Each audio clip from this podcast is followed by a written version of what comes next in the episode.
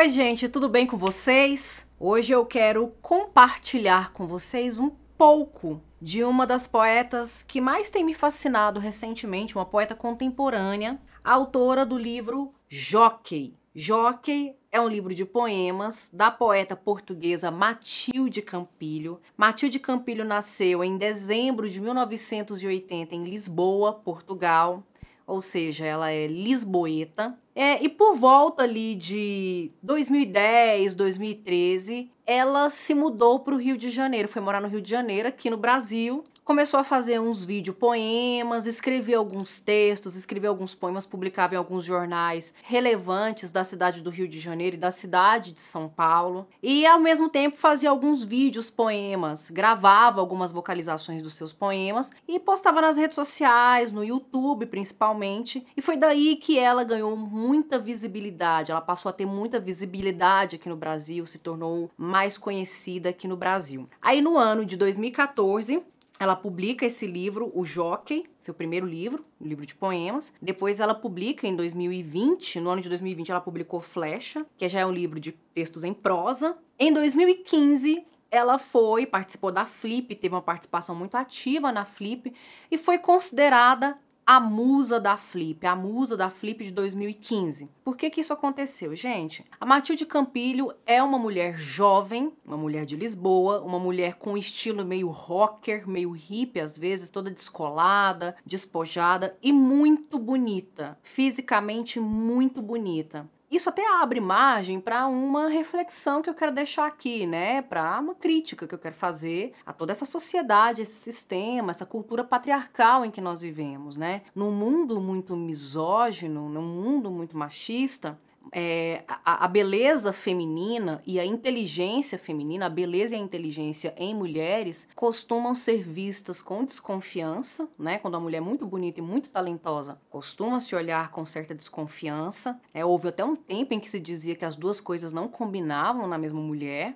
É, e quando ela é muito talentosa, criativa, inteligente e também muito bonita, a beleza acaba chamando mais atenção, fica mais em evidência por todo um processo de erotização, de objetificação da mulher. Isso aconteceu com a Hilda Hilst ali na década de 60, década de 70 na literatura brasileira, né? Uma grande poeta que foi do mais sublime até o mais escatológico é, e isso não chamou tanta atenção quanto o fato dela ser uma mulher muito bonita na época, né? Quando estava ali até seus 40 anos de idade. E o mesmo acontece aqui com a Matilde Campilho. De fato, é mesmo uma mulher muito bonita, mas quando foi entrevistada e houve esse comentário, né, é, de que é a musa, né, de foi falado, ela respondeu muito, muito assertivamente que bonita mesmo é a poesia, né, que não quer os rótulos, não aceita esse tipo de rótulo. E tá tudo certo, né, gente? Porque quando a gente lê a poesia dessa mulher, a gente vê o quanto ela é prodigiosa, a gente tem que, tem que, tem que se encantar e se concentrar concentrar nos efeitos que essas palavras aqui produzem.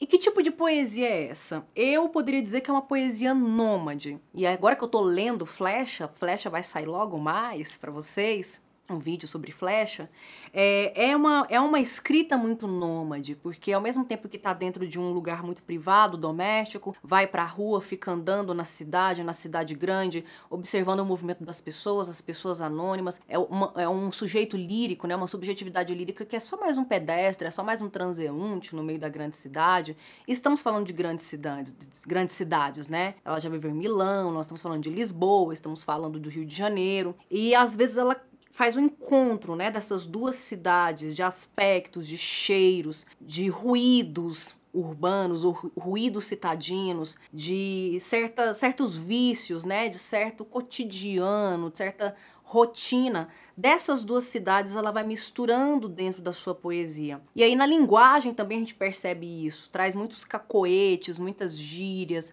muitas expressões populares, não só lá de Lisboa, né, de Portugal, mas também aqui do Brasil, mais carioca, né? Então ela mistura muito a linguagem nesse sentido, é muito polifônico nesse sentido. Às vezes também enfia ali um monte de texto em inglês, de versos em inglês no meio de um texto todo em português. Né? Então é muito interessante esse trabalho nômade, polifônico, é, digamos até cidadão do mundo que ela faz com a linguagem, né? Porque esse também é um caráter da própria poeta Matilde Campilho, né? De, de não ter necessariamente uma residência fixa, ela tem o seu lugar de origem, mas ela vai pass passando, né? Vai atravessando outras geografias. Outra coisa que é interessante na poesia da Matilde Campilho, na verdade, alguns estudiosos, alguns leitores a consideram como uma poeta nihilista. E de fato, eu não diria que é nihilista. Eu diria que essa negação, existe muita uma negação uma solidão, um, um, certo um certo cansaço, né, na poesia dela, aquela coisa muito otimista, muito esperançosa, de olhar para o futuro, de olhar para a alegria, de ser muito good vibes.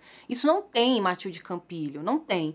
Mas isso também é um reflexo do nosso tempo, né? E, e, e, e mentes, olhares que estão mais atentos, conscientes da realidade em que nós estamos inseridos, é, dificilmente ser, serão good vibes, serão muito otimistas, né? É possível ter esperança porque a gente está vivo e quer permanecer vivo, né? Quer se prolongar e se eternizar. E uma mulher, quando escreve poemas, ela já está se propondo a se eternizar a partir da palavra, né? O corpo morre, mas a ideia fica aqui, né? Então não existe movimento mais esperançoso do que esse, né? De publicar um livro, publicar uma obra de arte. Mas por outro lado, existe muito dessa cisão, dessa fratura, né? Dessas, dessa, dessa desconfiança, dessa fragmentação, dessa ruptura que, que o ser humano moderno fez com o mundo, consigo mesmo e com os outros, com as outras pessoas, e isso ficou de herança para a contemporaneidade. Então, é muito difícil falar em unidade, em integridade em poetas contemporâneas e poetas contemporâneos por conta da configuração de mundo em que nós estamos vivendo, né?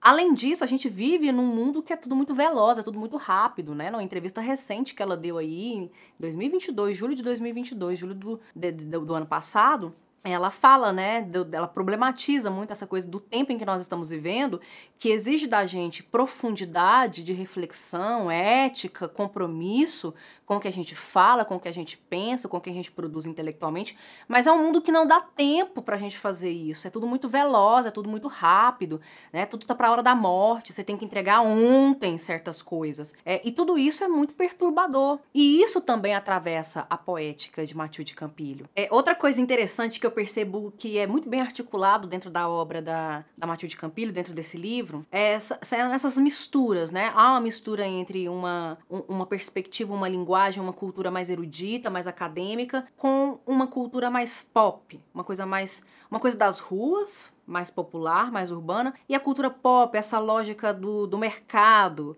né, de entreter, de buscar um, angariar um número maior de público. Então, ela, ela vai tocando em todos esses pontos, né? É uma poesia que consegue trazer, retratar muito bem, desenhar, fotografar muito bem todos esses atravessamentos culturais que a sociedade atual tem. Aí mescla, né, elementos da, da cultura, da dicção lisboeta com a carioca, né, a coisa do urbano, desse, desse movimento, dessa agitação. Traz muitos elementos é, da sabedoria popular, como astrologia, tarô, o que se fala nas ruas, o que se ouve nas ruas, que, que as pessoas fazem para se divertir nas noites vésperas de final de semana, da solidão, dos monólogos e dos diálogos interditos, né? Essas vozes que vão mudando. É, e há também muita influência de outras linguagens artísticas, como a pintura, o cinema, a música, principalmente, aparece muito é, na, nesses textos da Matilde Campilho, né? Ela menciona,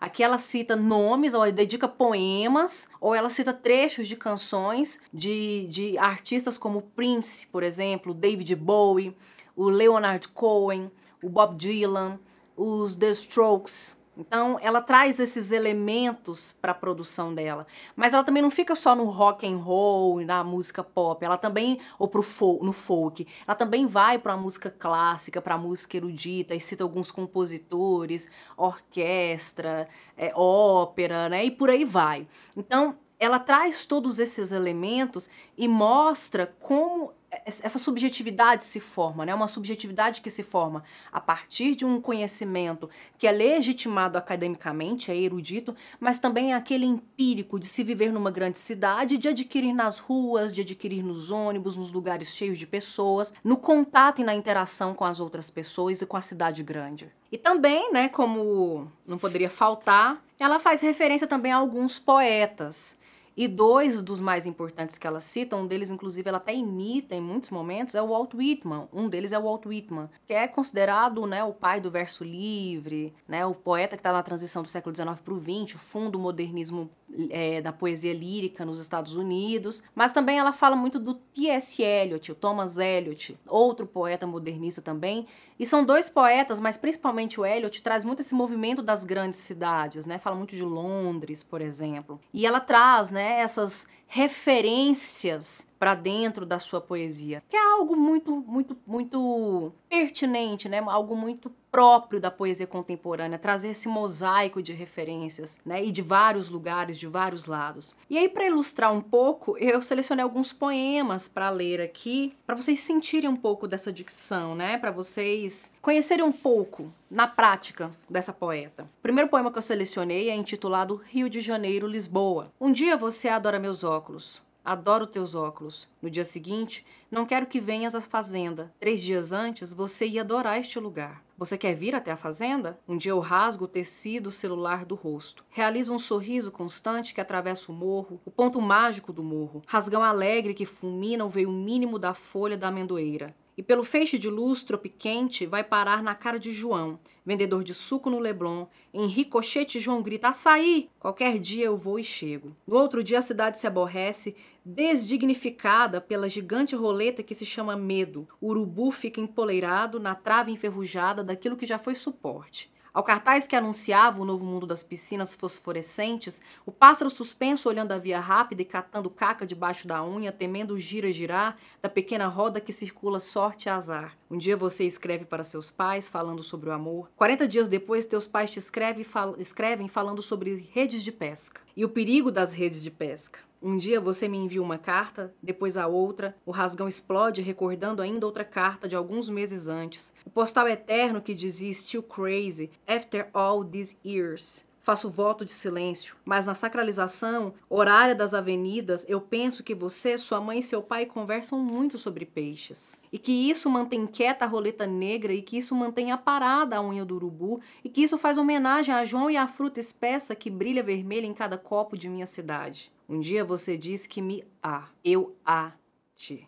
No dia seguinte, a amendoeira se expande e floresce cinco folhas mais. Nesse dia, reparo que estamos contribuindo você e eu para o florestamento da cidade, de duas cidades. Faço voto de silêncio, mas na sacralização horária da respiração eu penso que, apesar da sala de cassino, abrigo da gigante roleta do medo, apesar dos golpes de GMT-3, apesar da fita de seda que fica ondulando sua medida de 7.800 quilômetros, estamos dando utilidade ao amor, alargando os braços das amendoeiras, alargando os braços dos jacarandás, partindo as inúteis linhas de fronteira e fazendo do mundo a gigante floresta. E para finalizar, eu quero ler um outro poema é, alguns poemas são muito longos, outros são mais curtos. Eu vou ler um fragmento desse, porque esse aqui é relativamente longo, ele tem quatro páginas, poderia ficar se delongar muito. Eu acho que é o convite para vocês providenciarem jockey, para vocês lerem todo de um fôlego só. O título faz ou não faz referência a uma música brasileira? Fica aí, eu vou deixar para vocês, vou deixar em aberto essa análise e interpretação. O título é Eu Já Escuto os Teus Sinais. Olhe lá, eu nunca quis voltar atrás no tempo nem por uma vez. A vida já foi muito boa e muito ruim comigo, com as minhas costas, com meus rins, com meus estúpidos glóbulos vermelhos, com minha melancolia, com minha nacionalidade. A vida já foi mais estúpida que meus glóbulos vermelhos, mais doce que a visão do sol de junho batendo nos joelhos de um garoto ou de uma mulher. A vida já se serviu de mim como uma pega, como um garçom, como um respirador, como um profissional da marcação de fronteiras. Serviu-se de mim para todos os os trabalhos. Quis cuspir-lhe na cara, vez em quando,